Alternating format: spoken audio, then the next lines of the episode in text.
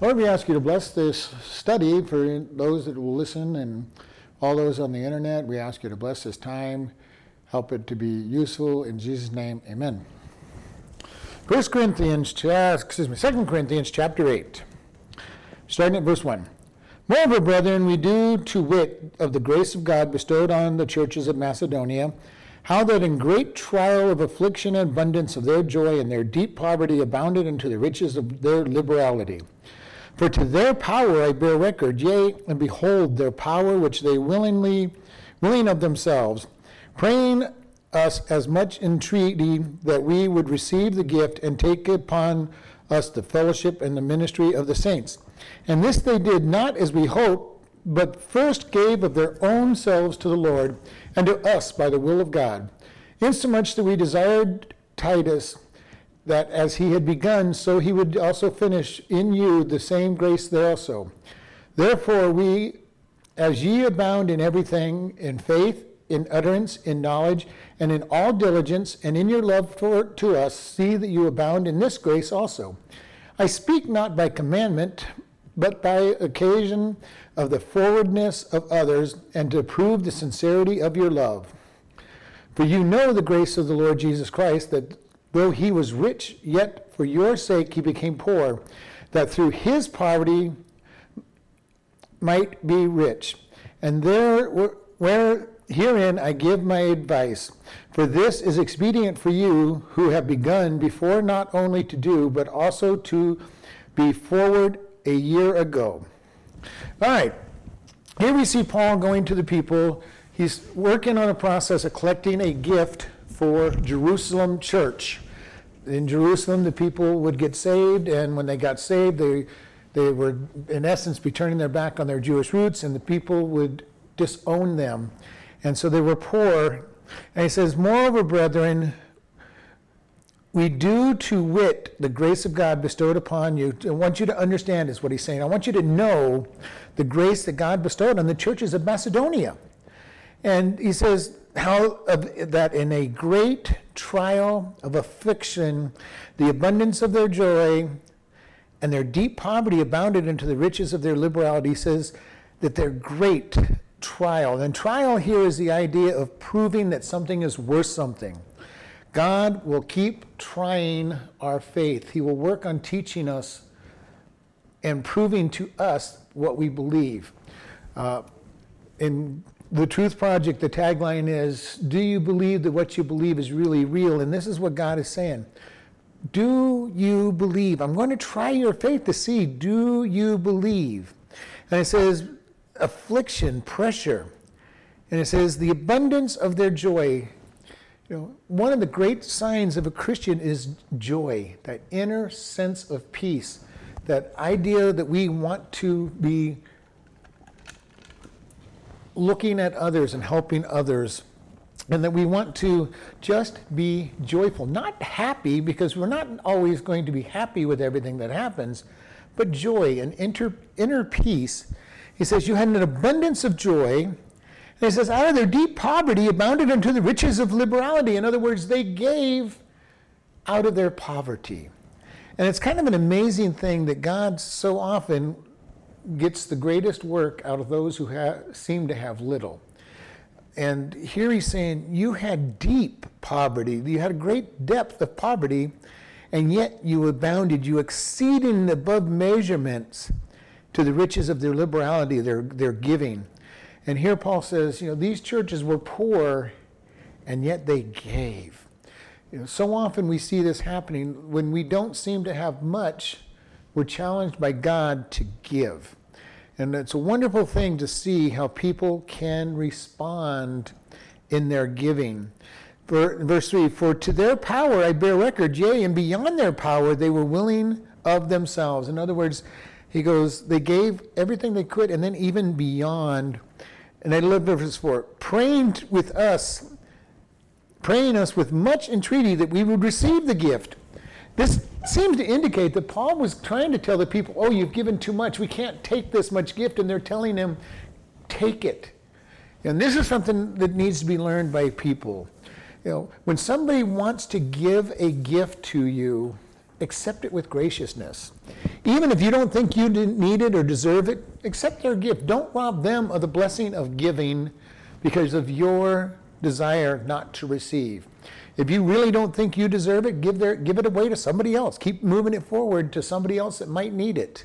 But don't take away from them. And this is what the people in Macedonia were telling Paul. Don't, you know, don't t- tell us we can't give. We want to give this. And it says, take and take upon us the fellowship of the ministering of the saints. And this word for for ministry uh, fellowship here is to be called near, to call to solace. He goes, we want to help those other saints take this, and you minister it to those saints. And verse five, and they and this they did not as we hoped, but first gave of their own selves to the Lord, and then and unto us by the will of God.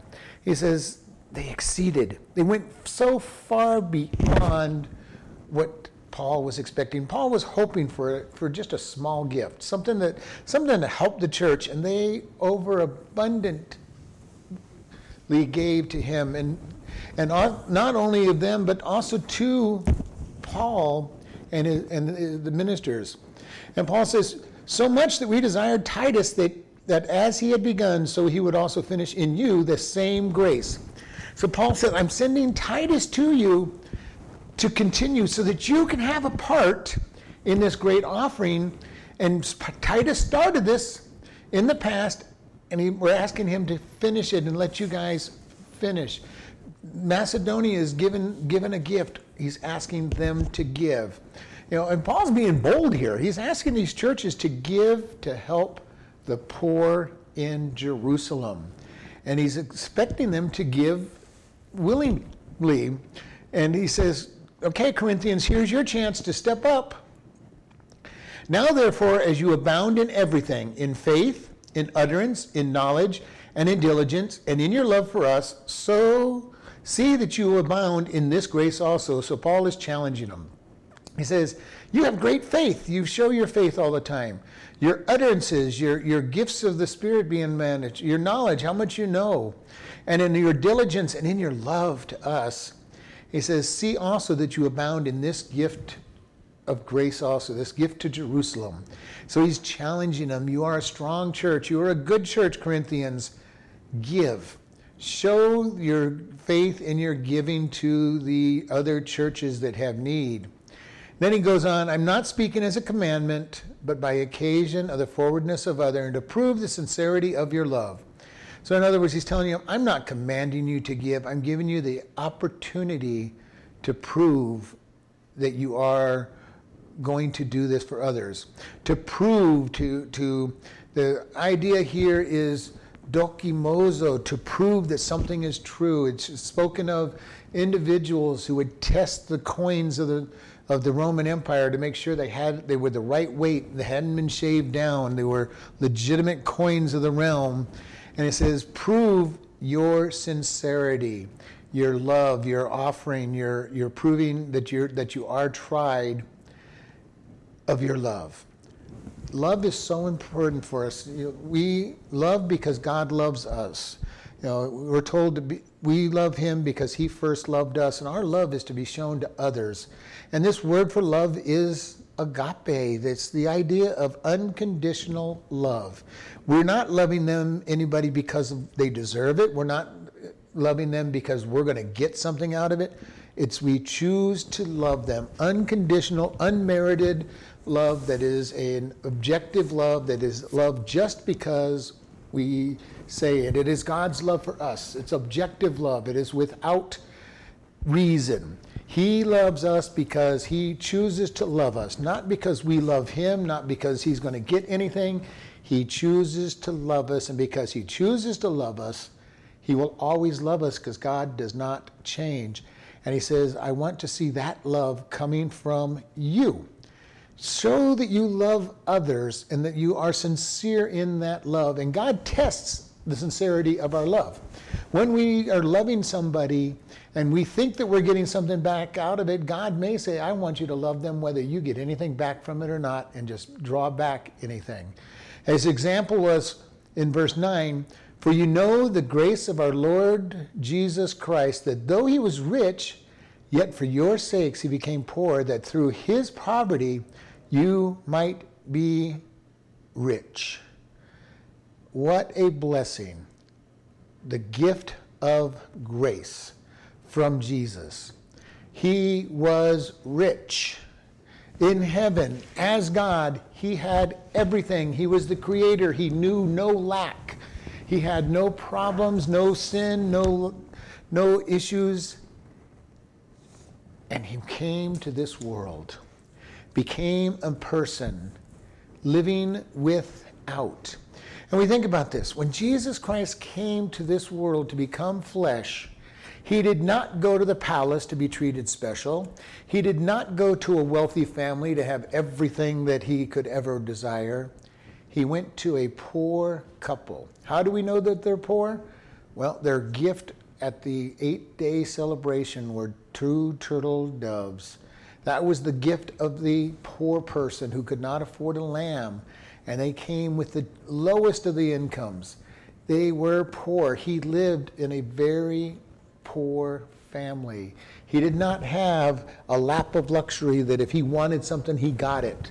When he was being raised, he had every reason to not be happy, every reason not to be satisfied. He did not get a new, new toy every time the, the toys came out. He did not get everything that he ever wanted or desired. He lived in a poverty stricken family. He became poor. He suffered the abuses of Satan trying to get him to sin, and yet he did not sin.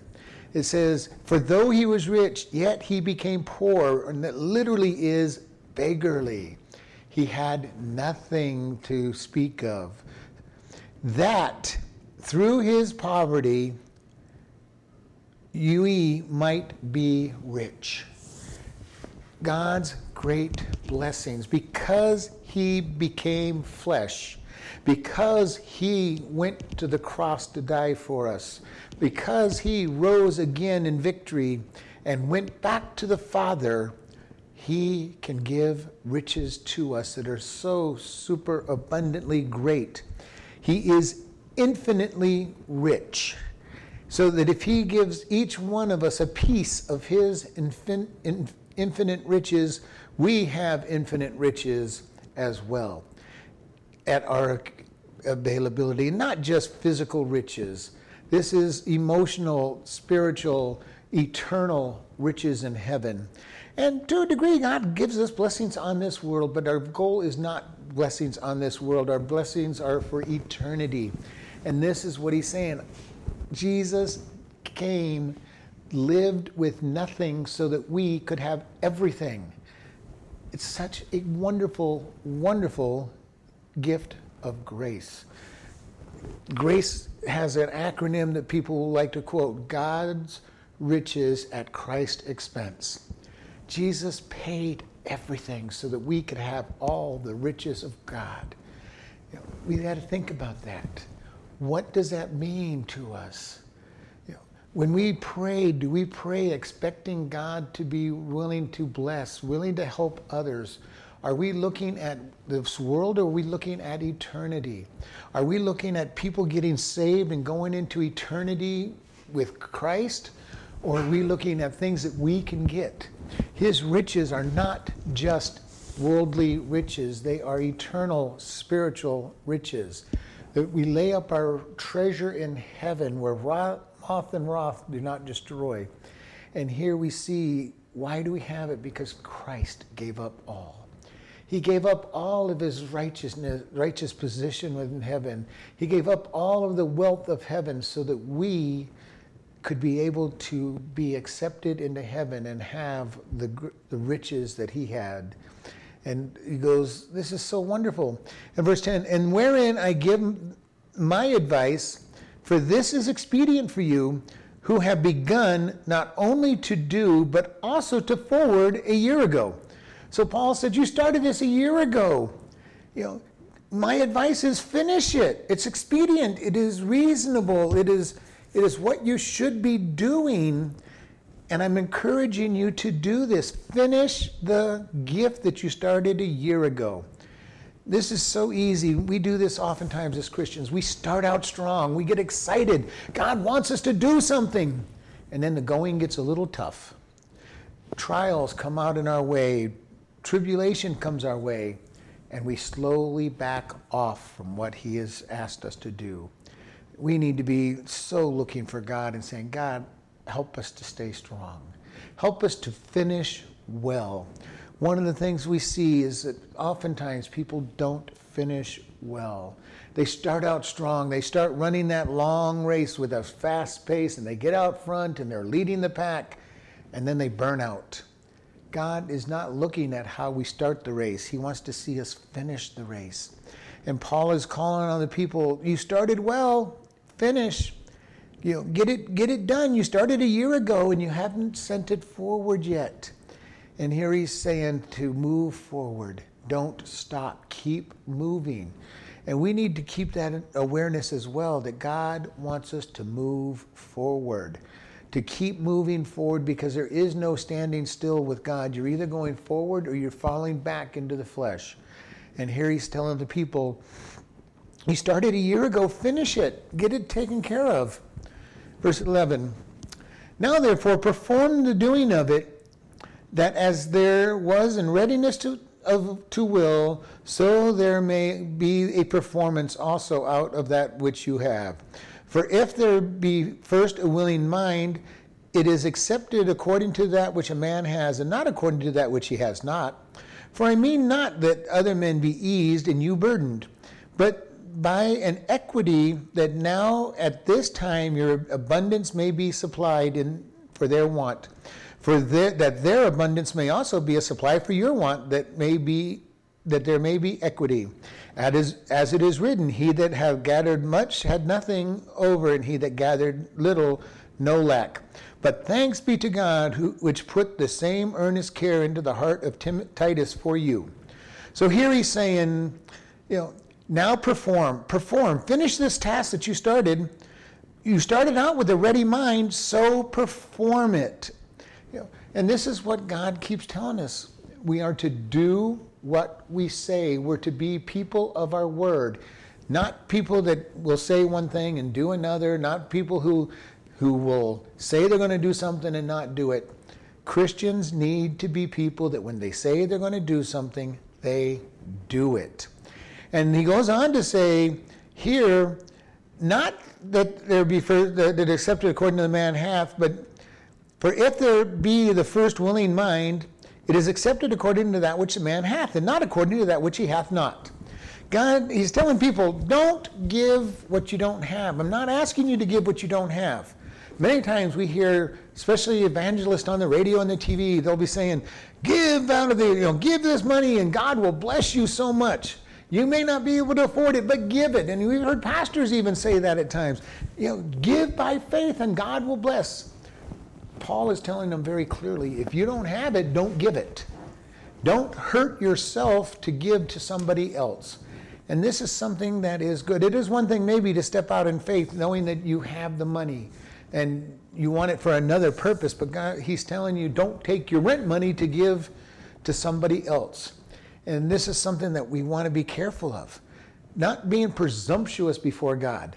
Many people look at this with a presumptuous spirit. I'm going to give to God, and God is going to bless it because, and God's going to say, Well, you had the money and you gave it away. And this is what he's saying don't give what you don't have. Don't plan to give what's not yours to give, but give to God what he asks you to give. And verse 13, for I mean not that other men be eased, that you be and you burdened. So, in other words, he's saying you're not helping somebody else live on easy street, and you end up struggling in yourself because of your gift. And this is something that we need to be looking at. Does what we're giving to actually need to be given to? And this is problems with many charities. They take a huge chunk of the change out of the out of the pot and say, well, this is going to pay salaries and buildings and, and all these other things, and we're we're going to collect a $100 and give $10 back out. And that's not what we want. But here he's saying, we're not looking to have you guys suffer so that somebody else can have their burden lifted off. the burden will be lifted off them, but not necessarily at your expense. And this is something that is so blessing. God always gives back. When we honor Him with our tithes and offerings, God gives back. And the great news is, and it's been said, you can't outgive God. God will be returning the blessing. When we give a tithe, God says, you're going to be receiving back. Now, again, doesn't mean every time physical. No. Many times it's going to be spiritual. Sometimes it's going to be in heaven. But God also meets our needs. When we decide to give to God, He meets our needs, not to be presumptuous in that gift, but just to say, God, I want to give you what you've asked for. And He says in verse 14, but by an equity, that now at this time your abundance may be the supply for their want, and their abundance also may be a supply for your want, that there may be equity. And God says that each Christian helps another. When you've got the money to help somebody else, you give it to them. You don't sit there and say, well, you know, I don't know if I can afford to do this, so we're not going to help. Well, if you've got the money, help. When you need it, God will provide the help for you. When you live by faith, that's a wonderful experience as you watch God provide. And then when you've got the money, you help provide for others. You know, this is the blessing of being part of a family, that we help one another, we look after one another. And not that somebody ends up being lazy. This is not what Paul's saying, and this is what he's saying. Not to, not to put somebody else at ease so that you're been burdened. You help somebody, and then they, in turn, help back in, when they're in a better place. And in verse 15, he said, as it is written, he that gathered much had nothing over, and he that gathered little had no lack. And this comes from Exodus 16:80 when it was talking about collecting the manna. Those who had a greater need collected more manna, and they did not have any left over. And those that didn't have a great need gathered very little. But God provided for both. And this is something that was very important. Because God told them, You do not keep anything the next day. And if they kept anything over the next day, it said that the manna stank and became moldy and got worms in it. And God got angry with those that did that. He goes, Gather what you need. And this is something important for us. God is asking us to be, you know, helping our, taking care of ourselves, but helping others. Not storing up everything, every penny that we can have for our, for our, rainy day. Now that doesn't mean we can't store up any for a rainy day, but you know, how much do you need for a rainy day? How much do you need to set aside?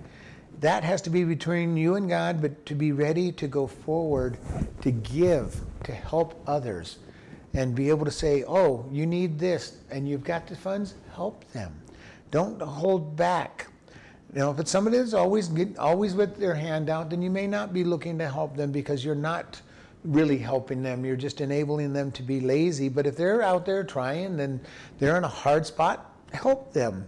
And this is what he's saying. The Jerusalem church needs help right now. We want to help them. And it says, And thanks be to God, which put the same earnest care into the heart of Titus for you. You know, he says, Titus has come to you because he loves you so deeply. He wants to come to you and help. Verse 4, 17, for indeed he accepted the exhortation, and being more forward of his own accord, he went unto you. So he says, we asked Titus if he wanted to go, but, it, but he was so excited that he went willingly. We didn't even have to ask him. He was planning to go anyway. He wanted to help the Corinthian church. This is the great thing. When God calls you to do something, you do it willingly. When, when we look for people to help out in the church, we're looking for people who want to do something, that are called to do it. God will equip you to do whatever He's asked you to do, but He's not going to expect you to do things that you're not equipped to do. You know, we can stand up and do anything that we needs to be done in the church, but God wants it to be done by the right person. You know, we want to see people come and serve the church. God desires people to step forward. And when we step forward, God equips. How do you know what you want to do in a church? Go do a few things. Check it out. Make a commitment for six months to some some job in the church, whether it's teaching Sunday school or junior church or or taking care of the property and gardening or whatever it might be. Say, I think I want to try this. I want to let God. I'm going to make a six month commitment. At the end of the six month, if it's something you're still enjoying and you think God is blessing, stay at it. If at the end of the six months you say, well, this definitely wasn't for me, at least you know something you're not supposed to do at the church and go ahead and not do it. But you know, we need people that are willing to stand up. I've said it so many times. I believe that for every single person in the church, there's at least one job that they're supposed to do. At least one. And if every single person in, in, in the church did their one job, what could we accomplish for the kingdom? We have, in most churches, it's been said, and it is true that I've seen, that 10% of the people do the work.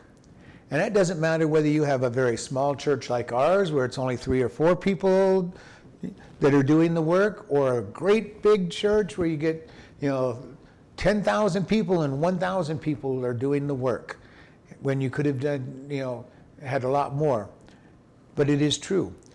Where are the 90% that aren't doing anything? Why aren't they doing something? And you know, we got to be able to look. What is it that they're going to do? I don't know. What is it that God's called them to do? I don't know.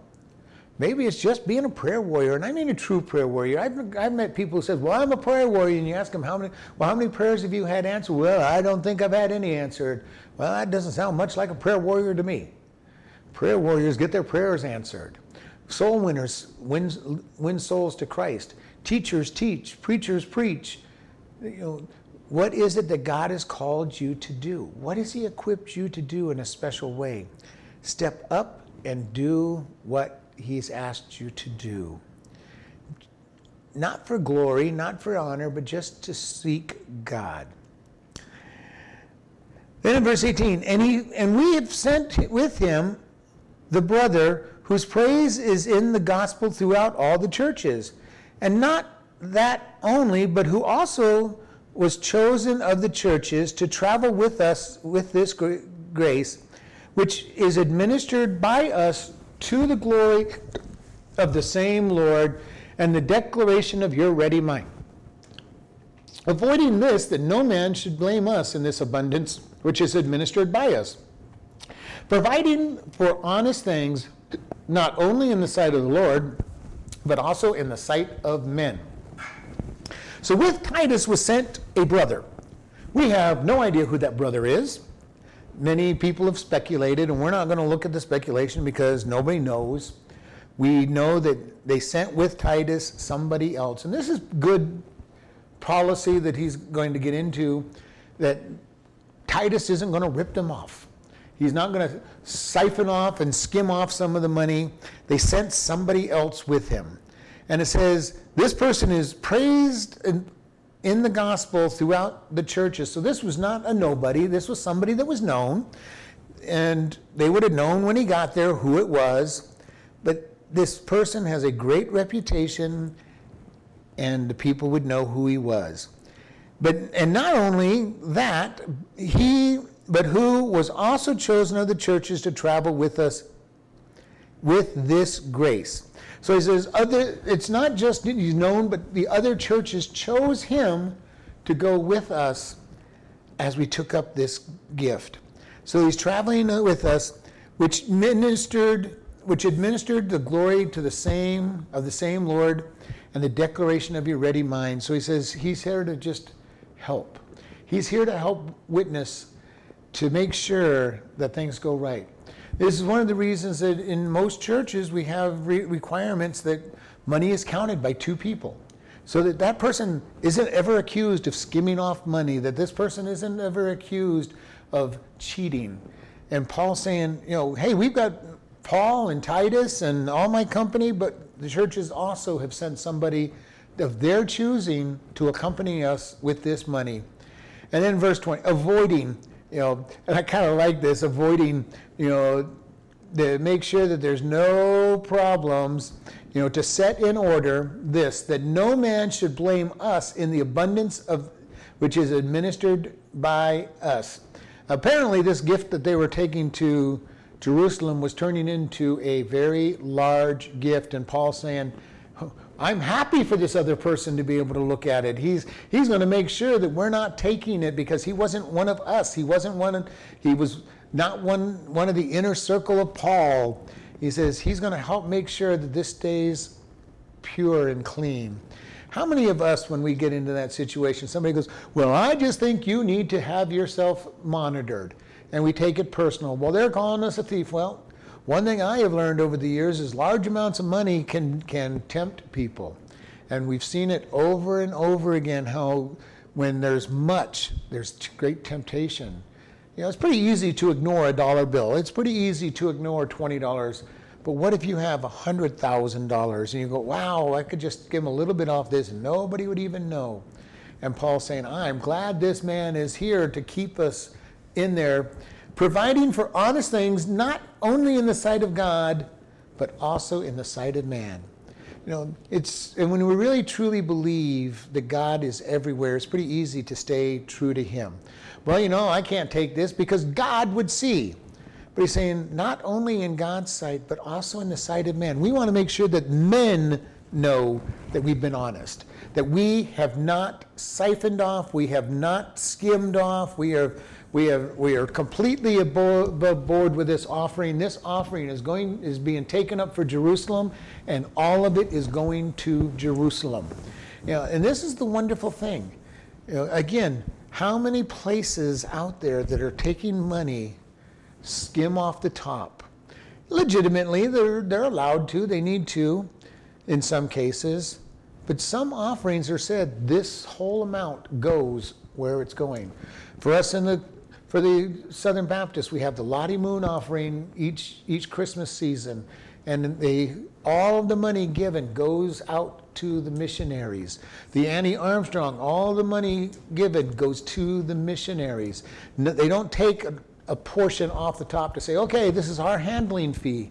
Paul is saying, we're not handling, we're not taking this money and we're having somebody watch it, knowing what's given and knowing what's coming in and knowing what's going out and we're going to be able to stand up before God and before men to tell them this is what's being used.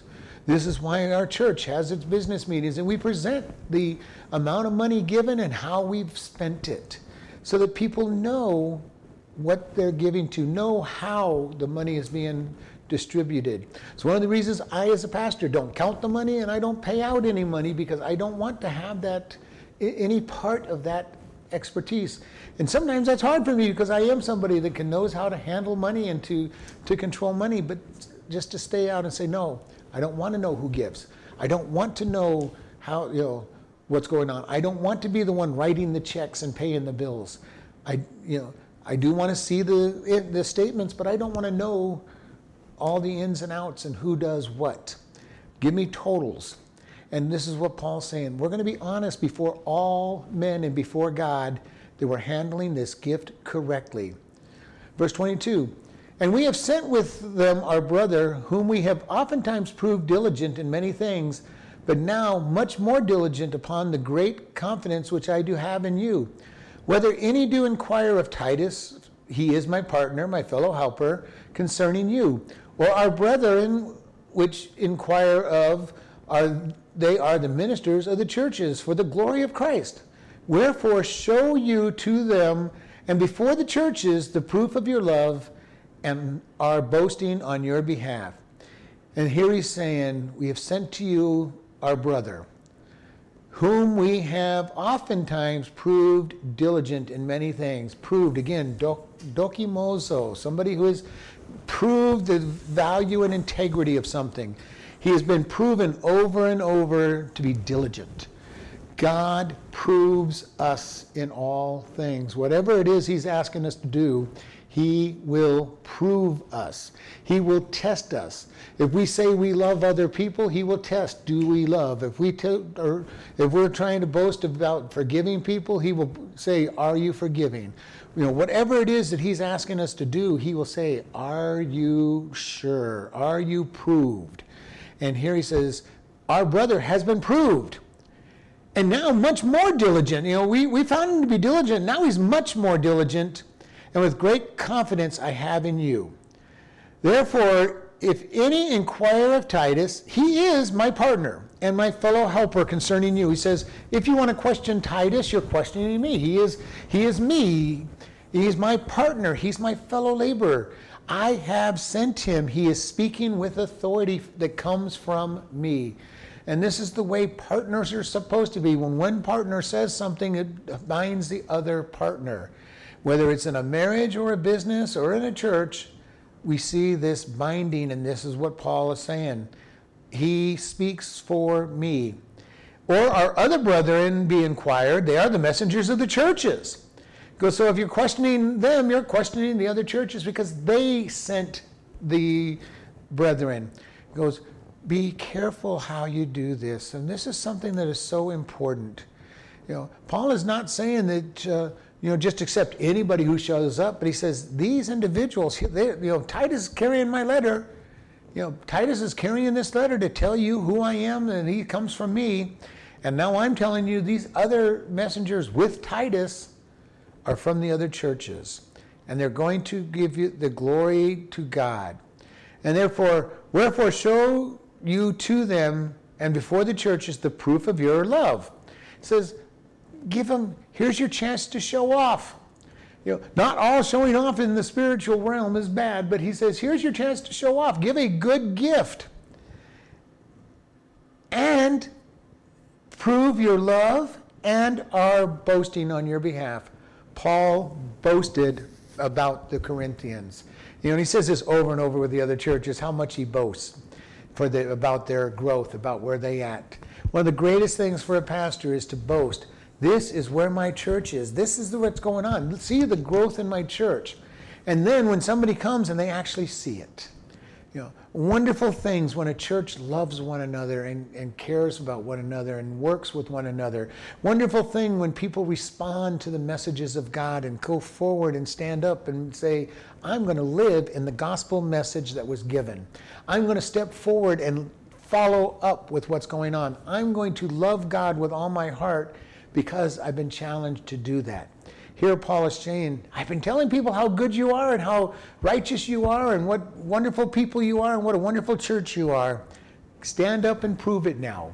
And he's challenging them to prove their standing and his boasting in them. You know, what a wonderful thing that happens here. And here Paul's saying, here's your chance, church. Here's your chance. Here is a chance to give to those in need. I've been saying that you love. Now I want to see that you show your love.